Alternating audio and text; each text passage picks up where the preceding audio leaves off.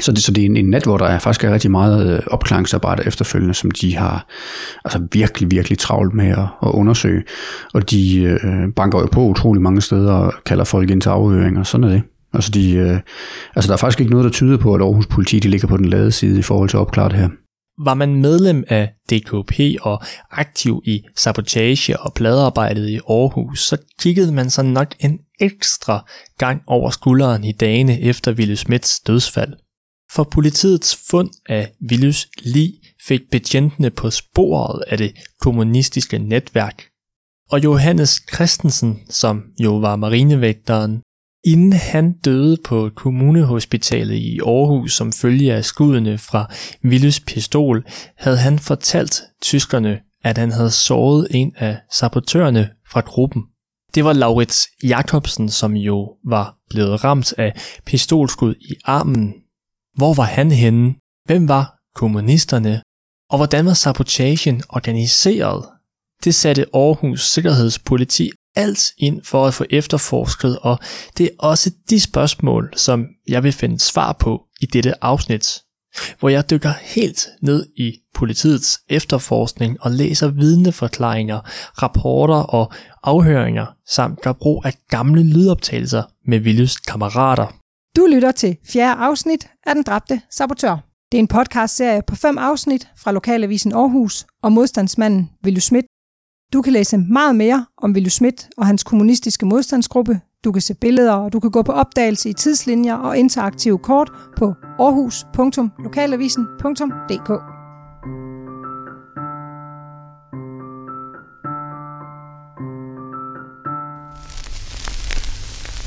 Er der, er der hengået et alvorligt år for vort land. Jeg deler vores fælles ønske om at 1943 må bringe lysere tider for os alle. Sådan startede kong Christian den 10. sin nytårstale ved indgangen til 1943. Den gamle konge fik øh, desværre ikke sit ønske opfyldt om lyse tider.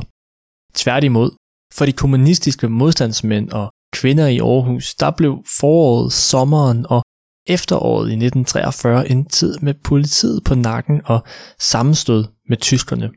Før vi går helt i gang med at kigge nærmere på timerne og dagene efter Willes død, så er det nødvendigt at forstå politiets håndtering af kommunisterne. Jeg har tidligere været inde på, at regeringen jo samarbejdede med den tyske besættelsesmagt, og derfor skulle politiet selvfølgelig også samarbejde med tyskerne. Men Sikkerhedspolitiets overvågning af kommunisterne gik endnu længere tilbage. Hør selv journalist og historiker Niels Biver Danielsen forklare det sådan her. Øh, Sikkerhedspolitiet, det var simpelthen deres opgave at holde øje med sådan nogle ting. Og netop med kommunisterne, der var det noget, der ikke bare drejede sig om den tyske besættelse, men noget, der gik tilbage til, øh, øh, til 30'erne. Altså det var deres opgave at holde, øh, øh, altså holde øje med politiske bevægelser. Altså der kunne tænkes at undergrave det danske samfund, myndighederne, demokratiet osv. Der holdt der Sikkerhedspolitiet øje med de danske nazister og med kommunisterne.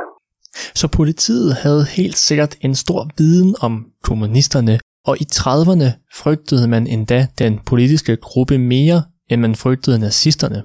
Tilbage i 30'erne, altså der, øhm, var man i virkeligheden mere fremme i skoen over for kommunisterne, end man var over for nazisterne. For man vidste godt, at nazisterne ikke ville have nogen chance for, øhm, altså, altså for at få magten i Danmark eller et eller andet. Det var de for politisk amatøragtige til. Men kommunisterne, de var godt nok få, men de var frygtede. Derfor var kommunisterne nok også vant til, og selvfølgelig ikke mindst gode til, at arbejde i skjul allerede inden 22. august 1941, hvor kommunisterne blev gjort ulovlige. Hvordan det arbejde var organiseret under besættelsen i Aarhus, det vil kigge lidt nærmere på nu. Og jeg vil gerne advare om, at der bliver nævnt en del navne og steder i løbet af dette afsnit, og det kan være lidt svært at finde rundt i dem alle. Derfor har jeg lavet et, synes jeg selv, overskueligt overblik på øh, aarhus.lokalavisen.dk, og jeg har lagt et direkte link ind i øh, beskrivelsen til dette afsnit. Du kan derfor med fordel trykke pause et par gange i løbet af afsnittet og klikke på øh, linket, hvis du får brug for det. Jeg skal også lige nå at sige, at de gamle interviewoptagelser i afsnittet, ligesom i de foregående afsnit, er foretaget af Jesper Wang Hansen i forbindelse med hans store arbejde i Frihedsmuseets sabotageprojekt. To meget centrale personer i det kommunistiske sabotagearbejde i Aarhus i 1943, det var David Heigård og Fritz Nielsen. David Heigård omtalte jeg, som du sikkert kan huske i afsnit 2. Det var ham, som kunne overvære øh, Villes begravelse fra den lejlighed på Trøjborg, hvor han boede i skjul, og det var jo der, han fik øje på Milma. Han var en ledende kommunist og en af drivkræfterne bag modstandsarbejdet i Midtjylland. Han blev hjulpet af Fritz Nielsen, der var tidligere Spaniens kæmper. Fritz Nielsen havde af DKP fået til opgave at rejse rundt og organisere sabotagen i Midtjylland. Vi får øh, besked igennem Fritz på, øh, eller rettere sagt, han snakker med os om, øh, det er Ville Schmidt om, og Erik Andersen, Erik Kolding Andersen og mig, om, om vi vil danne en sabotagegruppe. Og der får vi øh, tildelt et depot op i Alfred Bertelsens, øh, øh, øh, øh ikke hans ejendom, men der hvor han var visevært op på Trøjborg i 76, op på loftet. Og der har vi øh, vores første sprængstofdepot. Vi fik øh, så øh, at vide, at nu, nu øh, havde Frit skaffet noget sprængstof, og det var P-stof. Og der øh, fik vi altså tildelt det der øh, loftværelse op ved Alfred Bertelsen. Og på det værelse, der instruerer, øh, øh, eller der fik vi instruktion af Fritz i brug af sprængstoffet. Du øh, kan nok godt genkende denne øh, stemme, hvis du har hørt de foregående afsnit. Det er nemlig Erik Pedersen, som jo var med i Viljus sabotagegruppe. De unge mænd mødtes altså på et loftværelse i Alfred Bertelsens lejlighed på Trøjborg. Det loftværelse er faktisk ret centralt i kommunisternes modstandsarbejde i 1943 i Aarhus. For ud over at der blev opbevaret sprængstoffer der, så blev der også gemt ulovligt kommunistisk litteratur samt illegale, som altså var kommunister, der var eftersøgt af politiet. Alfred Bertelsen var øh, selv medlem af DKP, og han stod også bag nogle af de allerførste uorganiserede sabotagehandlinger i Aarhus. Men lad os vende tilbage til Willys gruppe. Ville, Laurits, Mogens, Erik og Erik blev altså opfordret af Fritz Nielsen til at danne en sabotagegruppe. Og David Heigård var med til at organisere og udpege gruppens sabotagemål. Gruppen mødtes på et loftværelse, og her blev Willy og hans gruppe instrueret i at bruge de sprængstoffer, som engelske fly blandt andet havde nedkastet ved Hvidsten Kro. For at komme endnu tættere på gruppen, er jeg nødt til at læse, hvad politiet fandt frem til under deres store efterforskning på baggrund af Willys død. Op 600 meter, destination er til venstre. På Rigsarkivet i Viborg ligger en stor del af Aarhus Sikkerhedspolitis værnemagtssager fra 2. verdenskrig. Og her ligger også sagen om sabotageforsøget mod det tidligere klasværk i Ole Rømersgade. Jeg øh, beslutter mig derfor for at køre en tur til Viborg. Destinationen er til venstre. Rigsarkivet ligger i en nærmest majestatisk bygning, og der er en helt speciel stemning indenfor, hvor en stor del af områdets historie ligger gemt. I en fuldstændig stille læsesal, hvor en håndfuld andre personer sidder helt fordybet i forskellige arkivaler ved deres borde, sidder jeg. Jeg får udleveret en stor kasse med rigtig mange dokumenter om den aften og nat, hvor Willy Schmidt blev dræbt, og de efterfølgende dage og måneder. Her er vidneforklaringer, politiafhøringer, retsdokumenter, rensagningsrapporter osv. Der er endda også en meget detaljeret obduktionsrapport af både Willy Smits og af marinevægteren.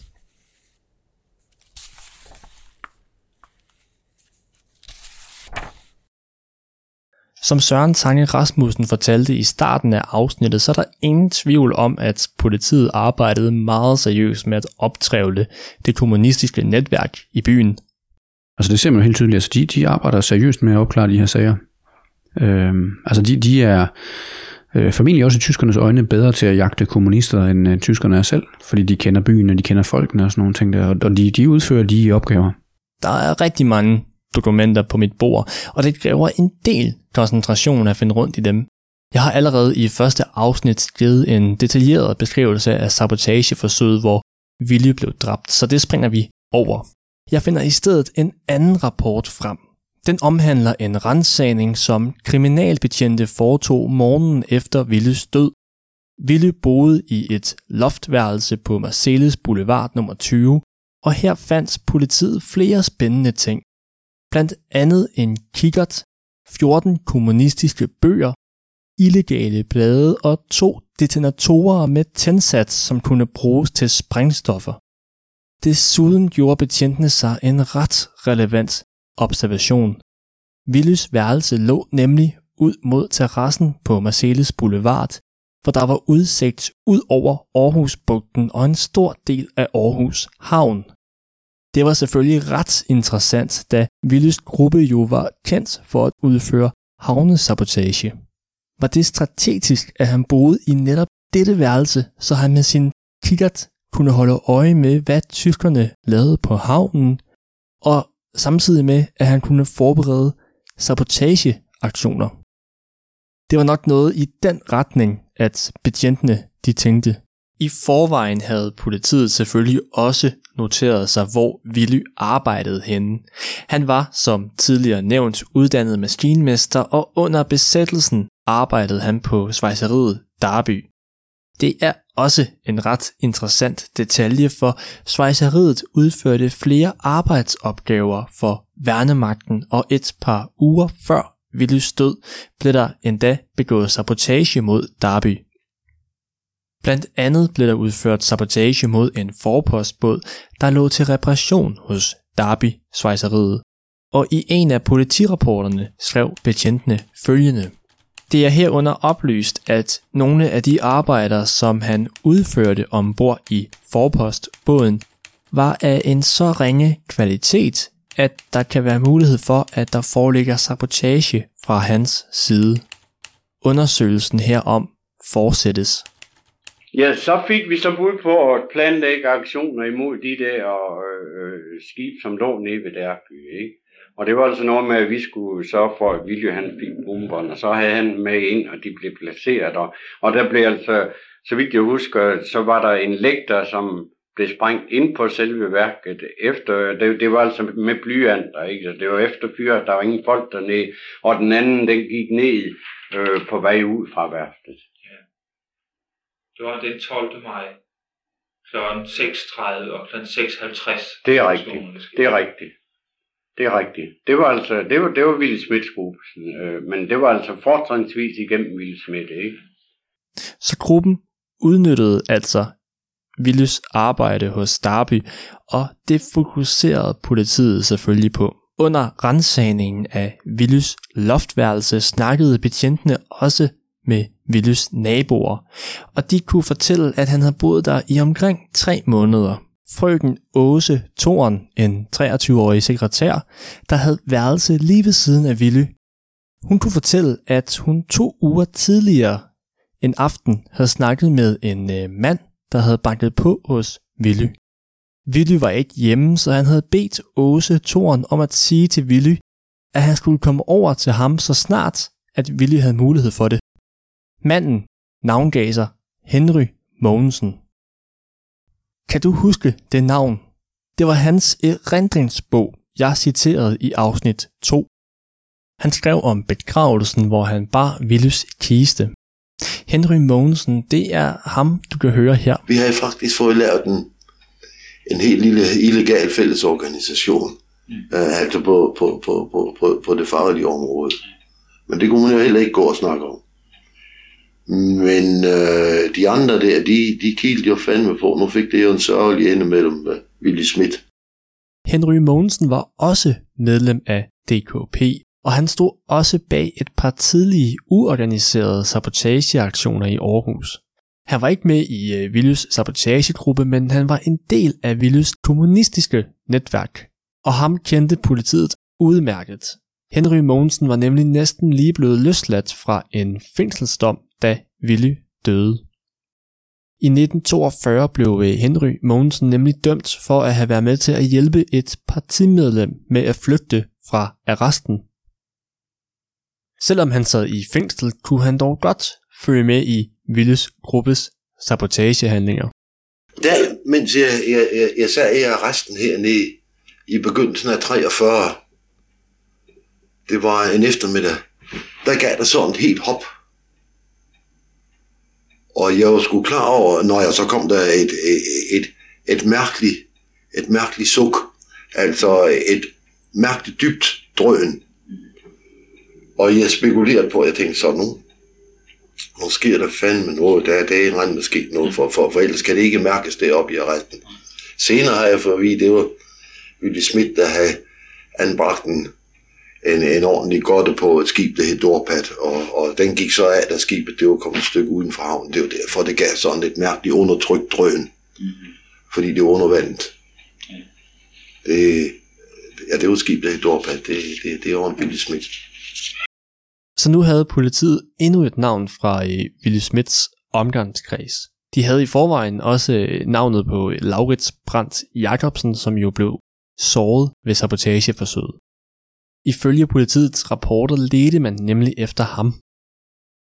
Og med navnene Ville Schmidt, Laurits Brandt Jacobsen og Henry Mogensen begyndte pilen at pege en bestemt retning mod en sportsklub, nærmere bestemt hvad der skulle vise sig at være en helt særlig svømmeklub. Og jeg var svømmer i, i noget af det her Aarhus Idrætsforening af 1900. Den øh, Aarhus Idrætsforening af 1900 var en, en, en, en, et mærkeligt forhavende i politisk henseende. Det, det plejer det ellers ikke at være. Men der var faktisk en ret stor politisk forståelse i denne svømmeklub. Ja, og den politiske forståelse var en udbredt kommunisme blandt en del af medlemmerne. Og det var her, det hele startede for øh, Willy og hans kammerater. Det var her, at de blev hævet ind i det kommunistiske miljø. Og vi havde mange diskussioner, og efterhånden fandt jeg ud af, at vi nok kunne uh, hente nogle partimedlemmer der. Jeg blev medlem af det kommunistiske parti i, i marts 1940. Og det viste, at det kunne sagtens lade sig gøre. Vi fik lavet en studiekreds. Henry Mogensen hentede altså medlemmer i svømmeklubben under Idrætsforeningen Aarhus 1900, og det udviklede sig. Men den der 1900 svømmeklub, den, den, til sidst, der kom den jo her til at hedde 1900 Sabotageklub. Men... Det er vist meget godt beskrevet af Erik Pedersen, for både Erik Pedersen, Willy Schmidt og Laurits Jacobsen svømmede sammen i Aarhus 1900, eller Aarhus 1900 Sabotage, som Erik Pedersen så rammende døbte klubben. Og politiet begyndte også at snuse en del i lige netop dette aarhusianske svømmemiljø, hvor flere medlemmer blev hævet ind til afhøringer. Det fremgår tydeligt af de dokumenter, som jeg sidder med. Blandt andet er der en rapport, som beskriver en afhøring af en Ib Henning Dus Petersen. Han svømmede i Aarhus 1900 og 27. maj 1943, altså dagen før, at Willy og hans gruppe forsøgte at begå sabotage mod depotet i Ole Rømersgade, der var Ib Henning Dus Petersen til svømmetræning med Willy Schmidt, Henry Mogensen, Laurits Jacobsen og Erik Pedersen. Det er ret interessant. Træningen startede ved 20-tiden og sluttede kl. 21.40, forklarede Ip her, altså under øh, afhøringen til politiet. Kan du huske første afsnit, hvor jeg øh, ret detaljeret gennemgik sabotageaftenen? Altså aftenen startede med de her tre eksplosioner ved Aarhus Motor Companys værkstedskompleks på havnen. De fandt sted kl. 18.40, 20.30 og 20.40. Og ved de to sidste eksplosioner, der svømmede Ville Laurits og Erik altså simpelthen rundt i vandet sammen med Henry Mogensen, og så ja, selvfølgelig også i Henning Dus Petersen, som fortalte det her under en afhøring med to betjente fra øh, Aarhus Sikkerhedspoliti.